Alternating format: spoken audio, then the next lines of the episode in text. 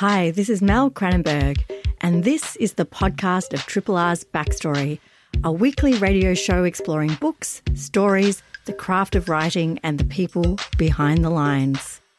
Backstory is broadcast live on Triple R from Melbourne, Australia, every Wednesday. Hope you enjoy the podcast and feel free to get in touch via the Triple R website, Facebook, Twitter, or Instagram. Independent Melbourne Radio 3 Triple R. Hello and welcome to Backstory, the show about books, the craft of writing, and the people behind the lines. I'm Mel Cranenburgh, and recently I've spent longer than I'd like to admit trying to work out what one book would I take with me if I were actually stranded in a bunker. No decision yet. I'm still bargaining with the hypothetical bunker police about how flexible the one book policy is. I'll let you know how I go. Do you have a bunker book pick? Email backstoryrrr at gmail.com. Record a voice memo and share your bunker book pick or comfort read. Once again, I have a packed show for you today. Australia is in the grip of an epidemic, and the zoo flu has an extraordinary side effect. Those affected can talk with the animals. But as hard bitten, hard drinking would be ranger Jean discovers what animals are really saying and how they say it opens up a world of wonder and pain. Laura Jean McKay's novel, The Animals in That Country, brilliantly conjures an idea of animal communication that is at once beautiful and brutal, filled with absurdity and wonder, and exposing the truly dark nature of the human animal along the way. Laura joins me later in the hour. And the winter edition of Overland is out next month, the first by co editors Evelyn Araluen Corr and Jonathan Dunk.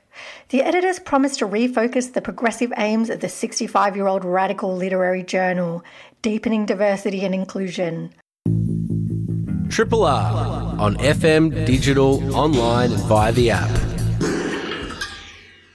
The new edition of Overland comes out next month, the first by co editors Evelyn Araluen Corr and Jonathan Dunk. The pair promise a strong editorial collaboration running the 65 year old radical literary journal, broadening ideas of diversity and inclusion, bringing critical essays to a wider audience. I spoke with Evelyn and Jonathan recently.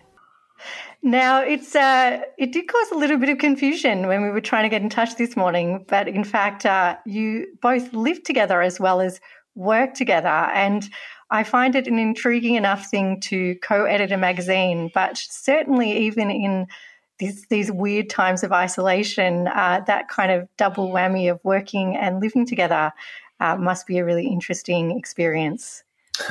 we haven't killed each other yet. no, no.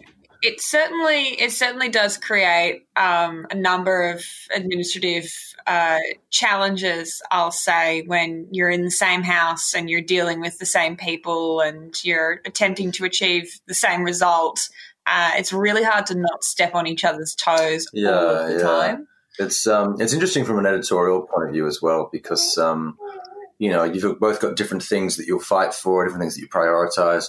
I think um, uh, it's uh, just for the editorial relationship. I think it's important to know how to disagree.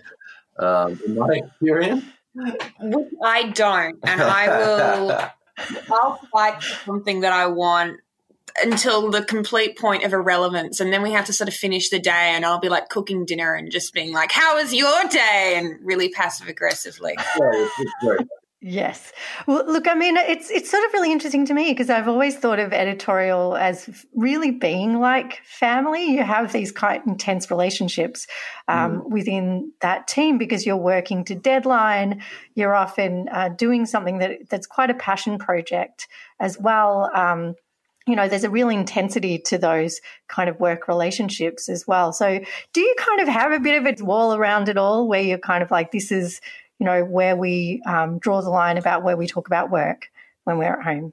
That's probably a good idea, but no. no, we should that now. Thanks for mentioning. Um, thus far, there's uh, uh, no separation at all. But no. uh, we um, we met when we were both doing our, our PhDs um, at Sydney, so we've been working together in some capacity for, for quite a long time. Yeah, and quite used to it. being poets and writers ourselves, it's sometimes, um, you know, we'll sometimes have moments when something occurs and then we just sort of fight for who gets to write the poem about it. you know, there's, there's that's always something that you know I tend to be I tend to be quite quick, but he tends to be quite good. So you know it's it's a it's a really difficult balance trying to get in on on on the right story and on the right idea for work. And you know we've been butting heads for a couple of years in these things. You know you submit to the same competitions and to the same journals, uh, but ultimately ultimately like the fact that we know each other very well and we know each other's literary instincts very well has, you know, all jokes aside, it's actually meant that where we come into Overland, particularly for its literary and, and political publications, uh, we're definitely, I think, really well equipped to to pick up the things that the other might not have, and that's just yeah, the benefit of co-editorial relationships. I mm, think mm, very much so. What you know, what kinds of things have you kind of really tussled over for this this new first edition of Overland? Because really taking over from a magazine that's been going for a long time, uh, a journal rather, that's been going for a long time, has a really established sort of uh, sense of itself, but is evolving obviously as well uh, with changes in how uh, you know how it's disseminated, um, both online and in print. How are you um, kind of you know, what kinds of things have you sort of tussled over in terms of creating this new edition? Yeah, yeah. I mean, I suppose um, it's a simple fact of uh, editing that um, there's never enough space for everything one wants, um, and that's true here. But um, particularly with the new issue, uh, we uh, had a really strong sense of agreement, I think, particularly. So the new issue is devoted. So, you know, Overland was founded as Australia's uh, journal of radical thought, of radical writing, and of radical politics. So for our first issue, we've really curated it around what does radical writing, what does radical thought mean today. Um, and I think in that there was quite a lot of agreement. Would you? Yeah, I think one of the benefits of you know of of uh, the approach that we've taken here was that we did kind of agree that we would create the opportunity for Overland to sort of go back to its roots. And that has eliminated any possibility, I think, of either of us steering it too aggressively in the direction that we might want mm-hmm. um, or in a direction that we might feel is most appropriate for our preferences or our networks and connections. Uh, we really wanted to be able to revisit some aspects of Overland's archival history. As Jonathan mentioned, you know, this history of, of radical politics and the radic- radical imagination has been really central to Overland's mission over the last 60 years. And when we started the job, we, um, you know, we began at a time of uh, a lot of transition. Overland was leaving uh, its historic relationship with Victoria University. So we were packing up the archives um, to go and to uh, move into our new temporary office with the United Workers Union. And that gave us a glimpse at some of Overland's history, some of the images and some of the, the writing that um, you know, that does sort of slip into does slip into our, our, our past a little too easily, and we're working really hard on bringing aspects of that back because mm. we both, I think, you know, really admired Overland for a very long time, and that yeah, yeah, that absolutely. we can be united with completely. Yeah, um, so, we both published writing of different kinds in the past. I've written yeah. some critical work, and Evie had um, won some poetry prizes through Overland. Um, yeah. Mm-hmm. Something I think is really reflected in our approach. Um, so Overland, the, the founding editor, um, Stephen Murray Smith, mentioned that it should be equally committed to publishing the very best work it can, but also to publishing um, marginalized voices, to, to publishing uh, uh, diverse um, critiques of the way things are going in Australia. So, on the one hand, something we've been able to do in this essay, in this our first issue, we've got um, an essay on critique by a, a, very influential and very interesting um, Australian philosopher, Justin Clemens. Um, but we've also got this extraordinary um, kind of poetic piece from uh, Dujuan Hoosan, who is the star of In My Blood It Runs. And I think in bringing these things together, I think we're really um, attempting, anyway, to speak to Overland's founding ethos. Yeah. Mm. If you just joined us, you're listening to Backstory on Triple R. I'm Mel Cranenburgh, and I'm talking to Overland co-editors Evelyn Araluen and Jonathan Dunk. Uh, I'm really uh, kind of uh, interest, like interested and intrigued by the, the this kind of idea of marrying mm. the the best of what really was the origin uh, of Overland, the original kind of you know perspective on it, and you know refurbishing its image for a modern world. Um, you know, are you kind of finding that you're going back over and re-prosecuting things that have have been covered in previous editions from a new perspective, or are you really just trying to kind of refresh the perspective with with what's out there? Kind of both. And the way that you frame that's really appropriate because when we have such a long archival history of Overland's work, you know, there's always going to be um, you know, repetition or kind of a, you know, a sort of a, a readjustment of um, a lot of the critical positions and a lot of the provocations that have been made over the last, um, you know, over that last 60 years. So we're finding ways of recalling that. And, and, you know, this is coming from my own sort of cultural kind of perspective on this a lot of the work that we should be doing um, in a political organization, in you know an organization that presents radical politics is we should always be honoring everything that's come before us but we should be preparing for everything that's going to come that's going to come next so a big priority for us has been increasing some of the accessibility of that work mm. so we've got um, we've got an archival project that's currently going on to get those back you know that back catalogue digitized and to get that publicly accessible for all of our readers.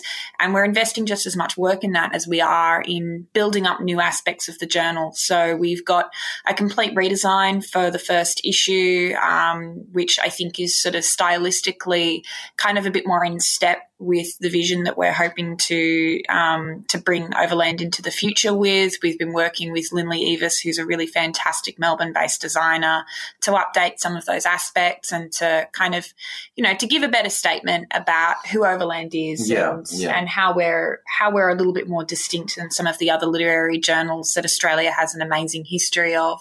And you know, a big part of that as well is going to be that we're completely um, revamping the website. We do know that a lot of our readers are shifting to online access, and with that, you know, it brings a number of new challenges, but some really amazing opportunities to integrate some of that archival content into the way that we're, you know, the way that we're doing things and the way that we're reaching out to now an international community more so than ever has, you know, previously um, yeah, no, been the focus true. of Overland's work. Um, yeah, I really, I mean, the the kind of importance of long form has become really underlined in recent times. You know, quite, uh, you know, opposite from the the usual sort of, uh, you know, prognosticating about where we would be at this stage in history. That that you know, social media would kill long form entirely, or you know, the internet would kill long form. I'm finding that there's a growing hunger for real you know, considered critique uh, because we are so overwhelmed by this uh, constant churn. People do seek somewhere to sort of, you know, think about ideas. Um, so, do you feel like there is a, a, real opportunity now for the essay form? Mm. Yeah, absolutely. Um, I think something that's you know people did indeed think that that social media and you know hypersaturation would would abolish that kind of content. Interestingly enough, though, and maybe it did for a little bit. Um, but it seems to have been spurring. I think these days people want essays to be part of a conversation. And if you go online, you know, in literary communities any, anyway, people are debating and they're arguing and they're sharing um, the essay form sort of as a uh, kind of communal kind of consumption, which I think is quite interesting. Hmm. Um, would you agree with that, Ethan? Yeah, I totally agree that there's, you know, while I, I, I, think that we can now understand that a lot of that hesitation about the long form essay was itself kind of deeply cynical. Um, you know, we, we couldn't have known that, um, but it did turn out to be, you know, it did turn out to be an anxiety that hasn't, you know, hasn't necessarily been carried through to like the really incredible essay writing um, that we've got going on now. Um, you know, and there's been so much movement and adaptation in the form as well. You know, we now have um, we've got so much exciting work going on in memoir and in lyric and sort of confessional essays in a number of different publications. And while that's never historically been overland sort of purview. We're really excited that, um, you know, there will be opportunities in the future for us to bring Overland's particular kind of angle of political and progressive writing to a deeply personal and confessional form. Yeah. So we'll be having we'll be having a few publications along those lines coming out throughout the year, but you know, we are still sticking to our kind of you know, bread and butter of long form critique, both in the print journal and also launching um, launching more of that online as well, where yeah.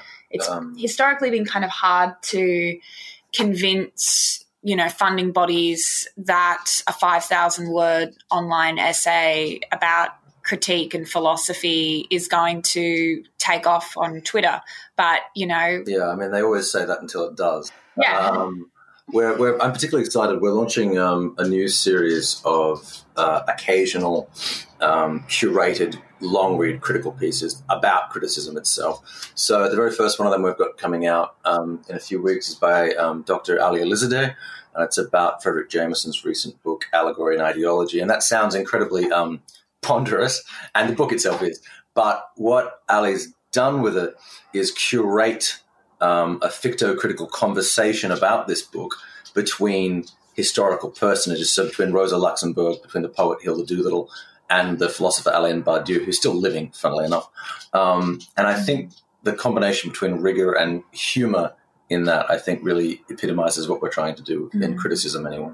And bringing that away from some of the historically quite elitist and very exclusionary um, forms of you know academic journals where access is so expensive mm. and so difficult to maintain and placing that in something like overland which has a really diverse readership i think is really important we shouldn't necessarily be um, upholding some of the same uh, disciplinary disciplinary exclusions that have um, kind of, you know, reified this idea that critique is something that happens in a university and it's not relevant anywhere else. Evelyn, I, I do want to touch on uh, on this because it you know much was made of this at your appointment um, as co-editor.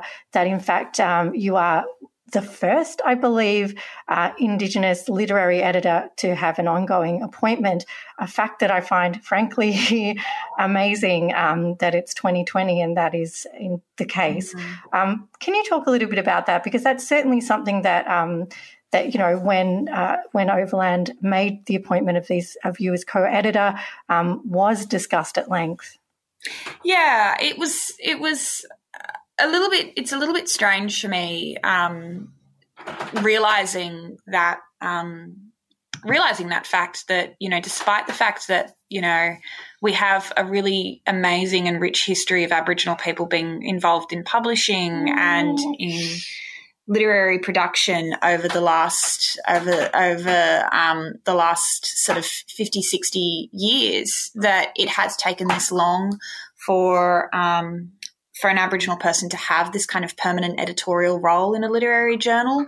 And I think that, you know, that that comes down to the fact that there has been a bit of a problem with the way in which Aboriginal writers and and creators are sort of seen as being producers and not as having you know the capacity to show leadership and governance and to work directly with writers to work in an editorial capacity. And I, you know, I'm a creative writer. I that's how I started sort of in this industry alongside academic research and and work into Aboriginal literary production. And I found it really quite startling to see that people were really embracing my creative work, but the fact that I was also a scholar was never, never, you know, quite so much a part of the conversation. So, you know, I loved editing. I loved working on literary journals and magazines and publications. And so when this opportunity came up, I was, you know, I was initially like absolutely terrified and, and deeply hesitant about it. But the selling point, I guess, that I, I, I, brought to the board was that I know black writers and I know, you know, I know what we're doing and I know what has been frustrating so many of us in this industry for such a long time.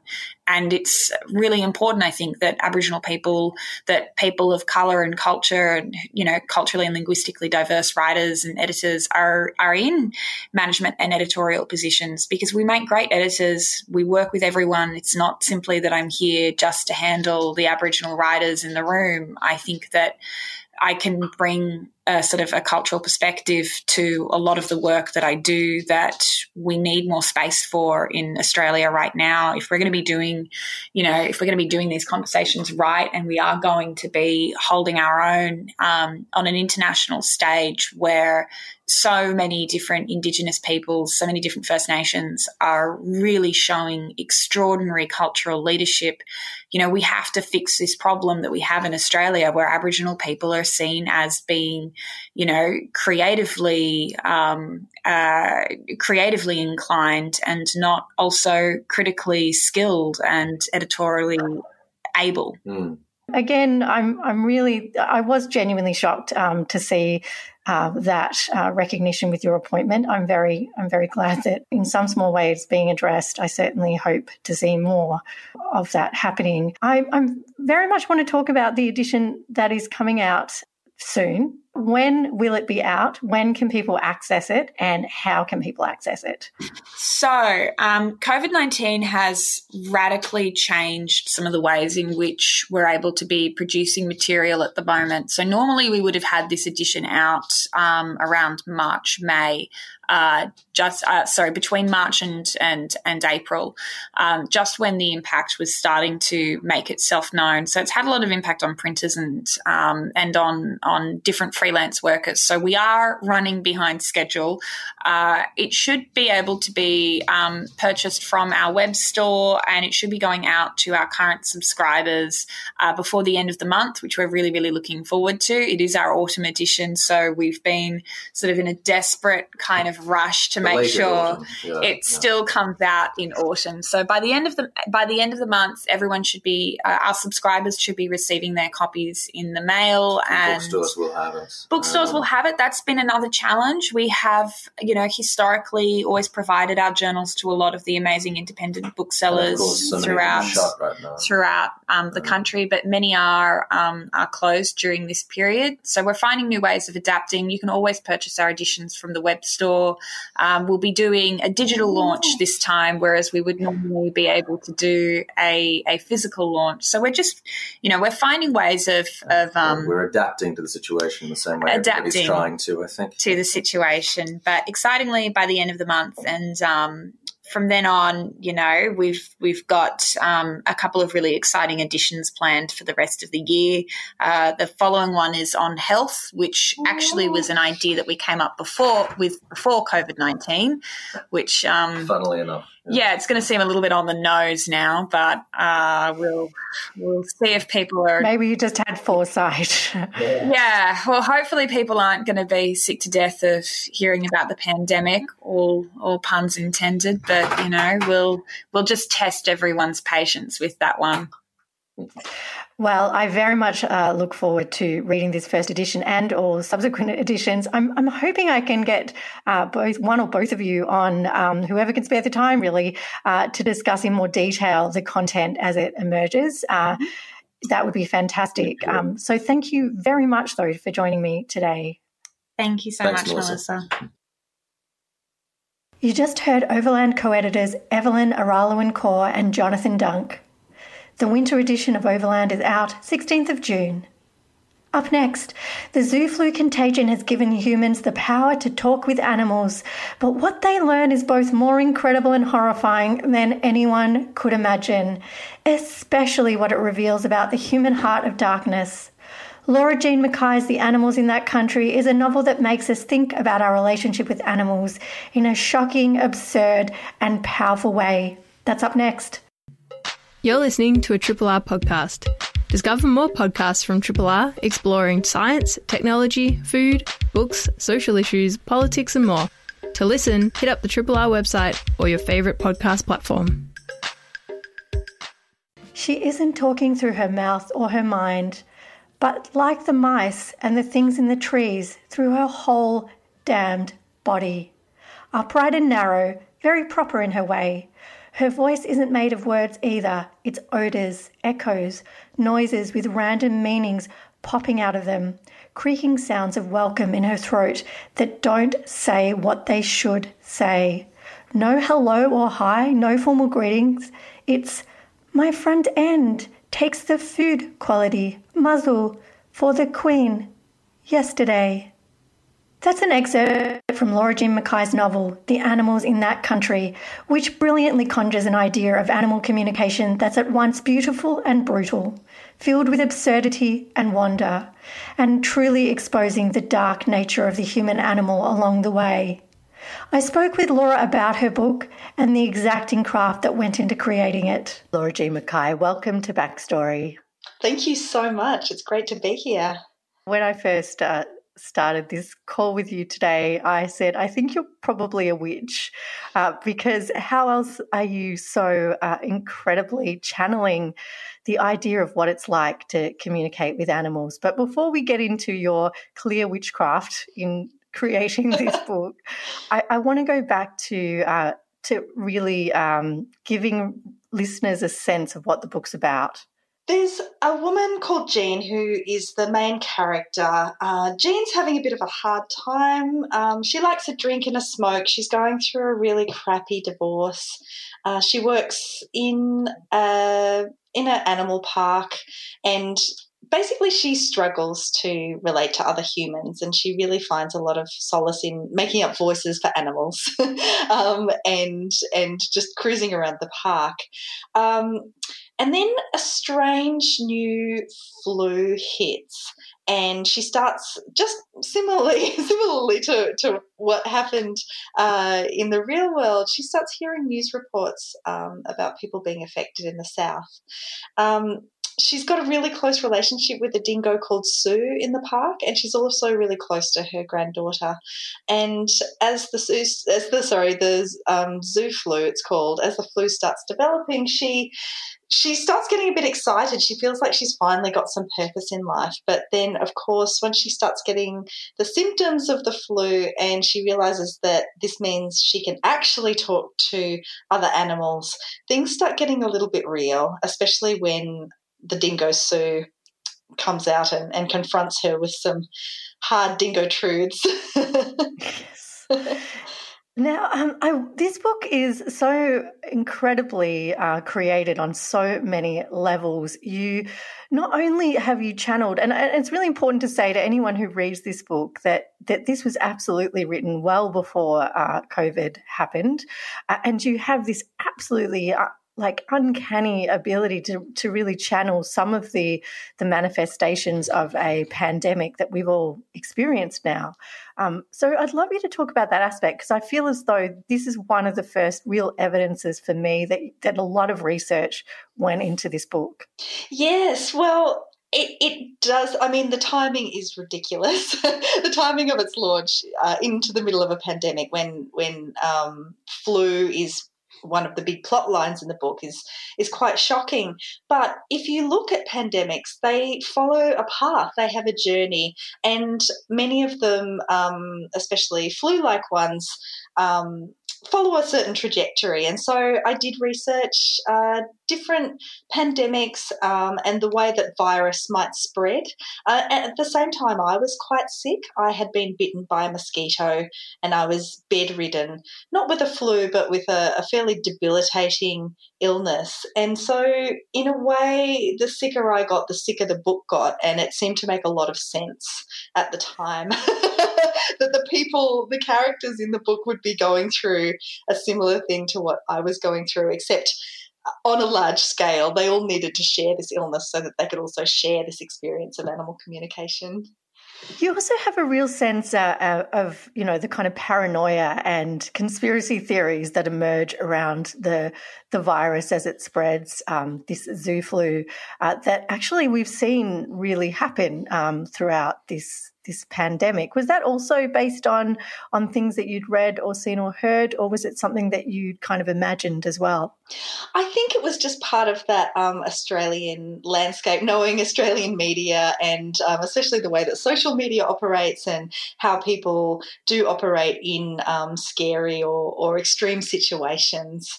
Um, it seemed very realistic to me that the characters would start developing conspiracy theories, especially Jean. Um, who's a bit of a country gal, and I'm from the country, and um, you know, you you you um, you come up with some interesting ideas when when you live remotely um, and you share these with your community. And so yeah, it was it was based on experience, but also the characters had just really started to take off on the page by that point. So I was really um, enjoyably just following their lead. I know that I, I am supposed to have control over the characters, but it did seem as though, I guess because I was so sick, it did seem as though I was being led um, by them somewhat. yeah, this uh, there is a quality uh, to this book that uh, that actually suggesting that you wrote it while having while, while being unwell does does kind of come across. And I'm not in any. This is not meant in in any way as a, a negative. It is an extraordinary act of of channeling uh, human contact with animals that you do that I think requires that additional sort of leap um, of uh, imagination that I that you know maybe that's the little quality here.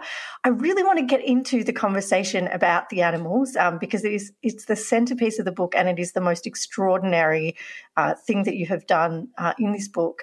Um, but let's talk about Jean first. She is really our vehicle through this whole experience. She's very much an anti-hero, uh, but a likable anti-hero. You're, you're on her side right from the beginning. She's well-meaning. She adores her grandchild. She's she's lost her son uh, to his kind of wanderings and addiction, etc. And she has her own extreme battles with addiction. She's a very clear uh, alcoholic and um, and you know really alcohol abuse sort of runs throughout as a as an extra thread here of making it seem somewhat unreal what the experience is but you know reality through the form of, of animal communication comes knocking on the door so so where did Jean particularly emerge from you said she's a country gal um, you know but she's a very particular personality and quite a strong one to be following Absolutely. So it took me a really long time to find Jean. Um, I searched for her through many, many hundreds of thousands of words. Like I really wrote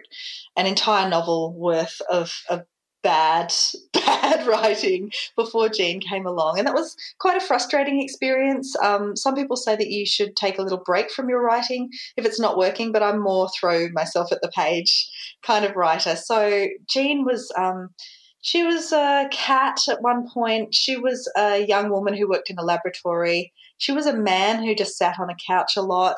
At one point, she was quite a boring farmer called Judy. And then I was reading when I when I was sort of bedridden. I was reading. Um, I read an Ottessa Moshfegh story called Bettering Oneself, and it's about a teacher who just drinks her way through um, her teaching experience, basically. Um, and I just thought, wow, that's there's something there. Like there's something about this character who is is high, a high functioning um, person who really has a huge problem and. And also at the same time, I was thinking a lot about who could carry the weight of this novel. I knew that this was a novel that needed a really strong protagonist to be able to carry the weight of the animal apocalypse, if I could call it that. And I thought about the middle-aged women in in the world who, yes. you know, who um, are like um, not don't get the respect um, from society, especially in Australia. Um, you know, and don't necessarily maybe some people don't necessarily have, um, you know, a huge supportive community. And I thought she's the sort of woman who can who can handle this. Um, she she can hack she can hack the animal apocalypse in a way that other characters just couldn't. And so Jean carries the weight of this story. And then she needs when she needs help, she she um Sue Sue carries a huge burden for her as well, Sue the dingo. If you've just joined us, you're listening to Backstory on Triple R. I'm Mel Cranenburgh. I'm talking to author Laura Jean McKay about her book, The Animals in That Country. Now, I've been dying to talk to you about this uh, since I read the book. Uh, the way you you kind of work out or channel the communication of animals is uh, is such an interesting uh, part of this book. It's a very core part of this book. The the kind of real communication starts to emerge um, through what you know, Jean going on a big journey to to kind of find um, her grandchild and her son, who uh, has kind of you know become infected and is wandering off to try to um, communicate with whales uh, and takes uh, his uh, child along with him, um, or so we think. There's a lot of twists and turns that I don't want to give away. Throughout that experience, um, Jean teams up with a dingo called Sue, um, and the relationship between the two of them is just extraordinary.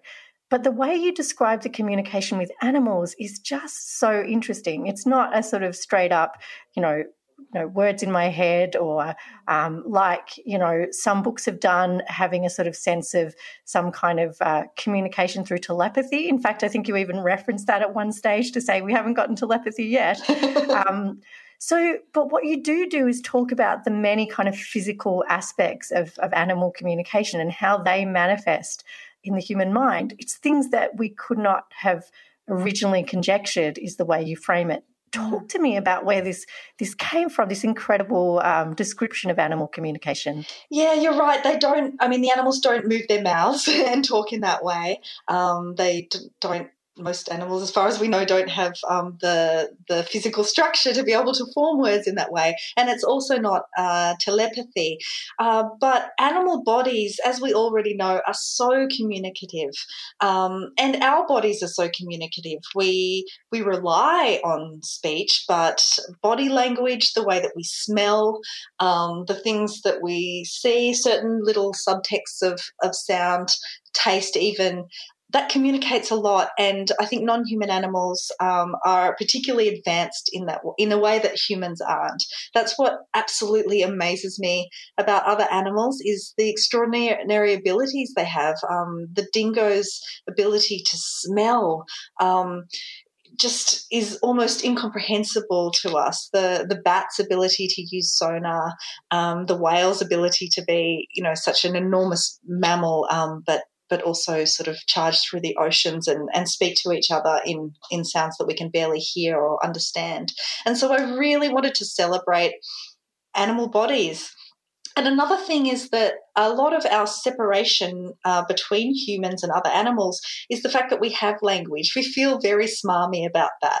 And so I wanted to say, well, okay, um, if we're so superior um, with this language, let's take away that language barrier. What happens if we can understand, if we can somehow translate animal bodies into communication that we can understand. What happens then? What's our relationship with other animals um, if that that power shift um, is is taken away, and um, so there's some you know there's some darker moments in the novel where Jean meets, um, you know, factory pigs and, and cows. Um, Jean meets insects, and so I really wanted to to to highlight um, her reaction to them and what they might have to say to her.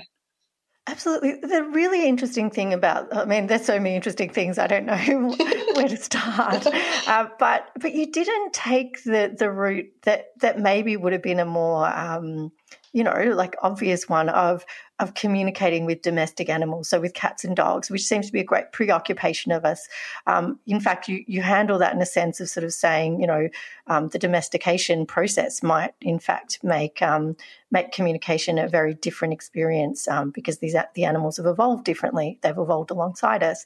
So you've really focused on um, animals that are used as farm animals um, that we don't, that we've kind of made things, I guess, for our own consumption uh, or wild animals um, that uh, you know really do have a sense uh, of a world beyond humans, uh, and that humans just figure in sometimes as figures of fear. Or sometimes as figures of ridicule, um, or sometimes even as something that that the animals would like to predate on them. And I won't get too much into that um, because there's a really interesting twist um, that that happens at a certain part in the book around uh, which animal wants to eat us. But it's a really interesting um, it's a really interesting framing.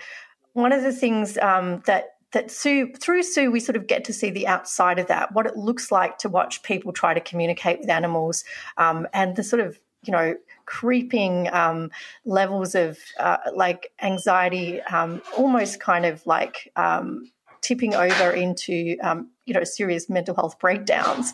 Um, but then you start to get through Sue a sense of why. And the first moment of that is when she she sees um, the the mice that are, are, kept in the animal park to feed the raptors. Um, and I would love you to talk about the description of the mouse communication because it's just it's one of of great sort of you know it's devastating, but it's also just an incredible um, description as well. Yeah, um, I mean the mice. Uh, you're right. Are the are the beginning of of Jean's illness and her realization that she too can communicate with other animals. And I think um, the mice um, represent a really sort of um, awkward place in in um, in the animal world, especially the laboratory mice, because they've always been laboratory mice. Um, they're, you know, for generations. Um, they're there to be bred to be eaten.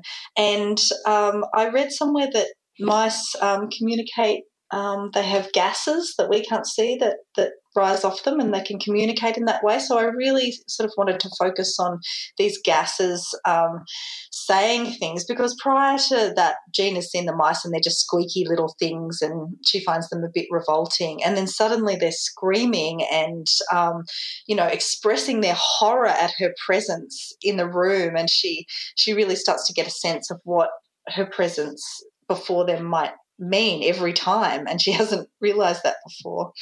Mm. Um, hmm. and so uh, I find her a really exciting and interesting representation as well because we have a really um, a really contentious relationship with dingoes in Australia we don't know how to classify them, and we love to classify animals as, as humans. Um, are they feral? Um, have they been here for long enough that they, are considered, um, you know, part of the Australian um, wildlife, or are they introduced? Are they pests?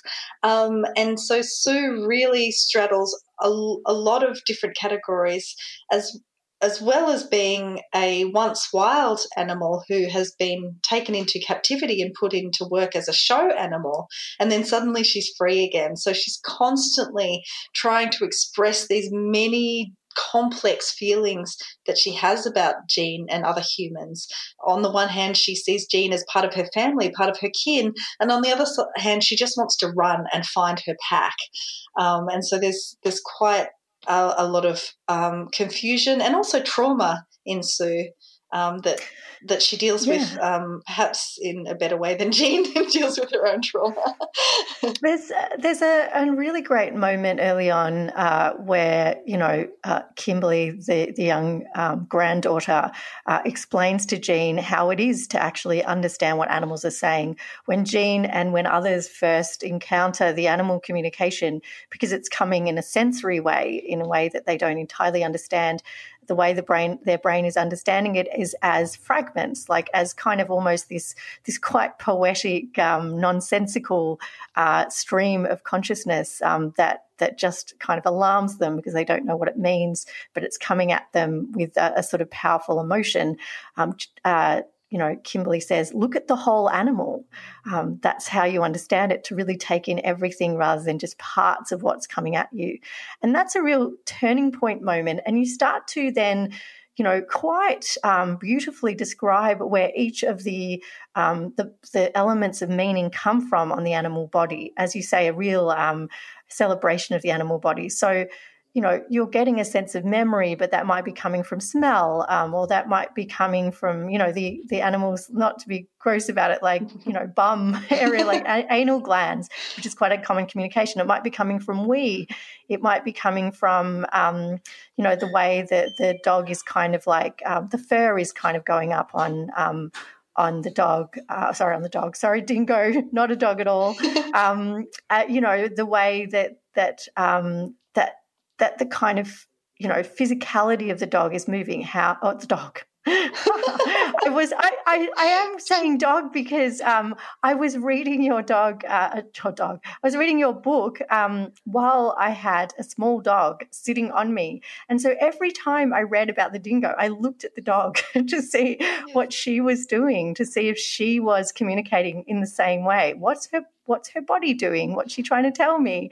Um, so it had a really profound effect on me. This idea of um, the dingo communicating through all these many means, through through posture, through uh, trying to. Um, you know, uh, like emit scent, um, and and they're they're very powerful elements because this idea of memory coming through scent, for example, is not one that is unknown to humans. Like we have uh, smell for us is a real memory trigger, but the ability to emit uh, a scent that then evokes that in others is is an extraordinary thing. Did you specifically research this, or is this an act of imagination? Mm-hmm. I, I, I, did I did spend time with dingoes up in the Northern Territory, um, basically staring at them a lot. Um, sometimes to to um, their um, their annoyance, I think. Um, so uh, it was more spending time. I, I, did do lots of so much research um, into all of the animals, but the way I creatively research is very scattered. Um, so it's hard for me to pinpoint now um, what is real and scientifically correct and what um, came along with the characterization. Um, yeah, so I mean, I, I, did a PhD in in talking animals in novels in the end. Uh, so I, I, genuinely have a, a Doctor Dolittle title. Um, yeah so but but i don't know i yeah there was so much research but also uh, when i started to really get into writing the novel as i said the characters including the animal characters started to take over.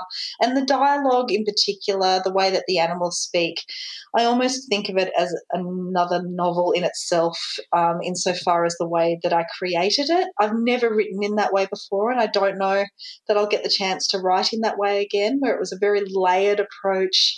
Um, I really had to pay a lot of attention to particular traits like like scent with each animal but i also had to pay attention to the fact that i wanted the animals to have really clear unique uh, voices that were different, very non human voices. And of course, I don't really know how a dingo or a mosquito speaks, but I, it was so important to me that the animals spoke very loudly and clearly and had had things to say that didn't necessarily relate to the way that humans treat them or the way humans are in the world. The animals have their own thing going on.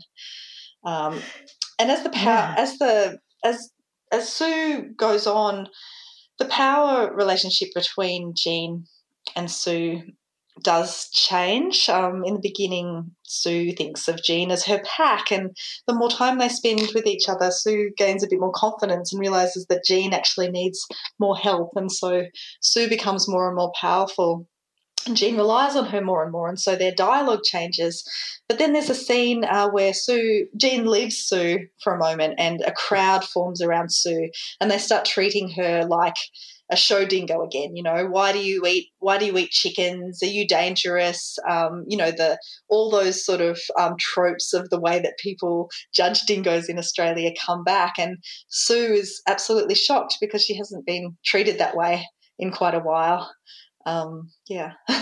it's a really, uh, I think even one person asks, uh, you know, do you eat babies? Yes.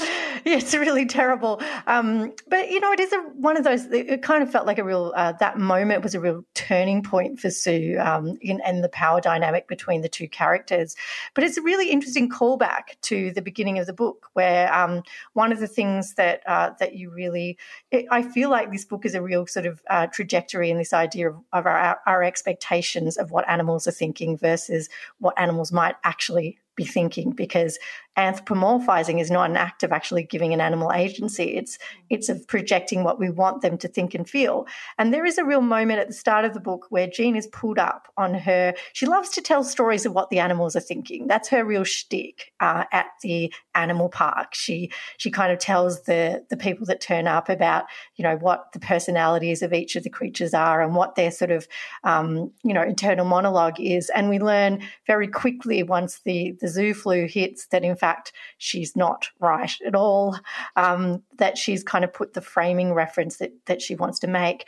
Um, was this a really important part of what you were trying to communicate? Is that, you know, we see animals um, as just an extension of our need, but what's really going on under the surface would probably make us question everything. Absolutely. I mean, I think anthropomorphism is just our very simple way of, of trying to understand these extraordinarily different and, and various and um, and varied creatures in our lives.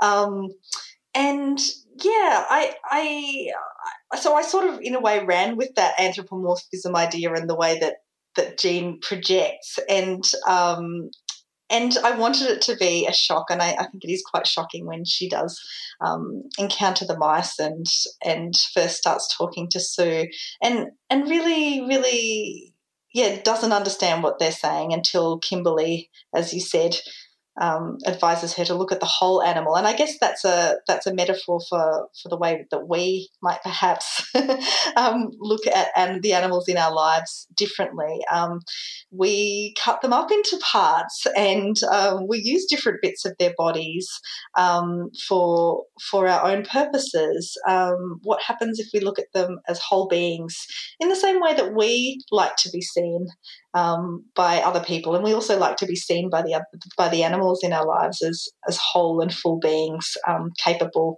of all sorts of things. Um, yeah, yeah, absolutely. And uh, there, look, there are so many other questions I have about this book. I could talk to you all day. Uh, I do, um, you know, I don't want to give away all the elements, but the human reaction is really one that that is one of the most devastating in some cases. There's sort of broadly two camps um, within that. But I want people to sort of experience that as they go through the book. Uh, thank you so much for joining me today, Laura Jean McKay. Oh, thank you for your incredible questions, Mel. That was Laura Jean McKay discussing her novel, The Animals in That Country. The book is out now. And just a small note for readers this is a brilliantly drawn novel, but please note that it contains scenes of animal mistreatment that may disturb sensitive readers. As all good literature does, it forces us to face up to human nature.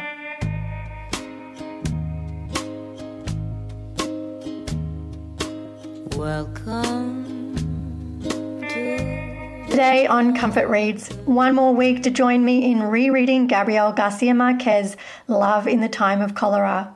I'll be sharing my reflections about the book next week as we slowly emerge from quarantine. If you have also been rereading Marquez's much referenced classic, post your reading journey on Instagram. Tag me at BackstoryRRR and hashtag Love in the Time of Backstory or email your thoughts to backstoryrrr at gmail.com. I look forward to hearing from you. If you'd like to send me a short piece or voice memo for Comfort Reads or meet us for launch, email me at backstoryrrr at gmail.com or tag your Love in the Time of Cholera reading experience on Instagram at backstoryrrr, hashtag Love in the Time of Backstory. That's all we have time for today. I'd like to thank my guests, Overland editor Evelyn Araluen and Jonathan Dunk, and Laura Jean McKay, author of The Animals in That Country. Our segment theme song is Welcome to the Bunker Baby by Nicola Watson. You can find her album on Bandcamp. Independently yours, Triple R. 102.7.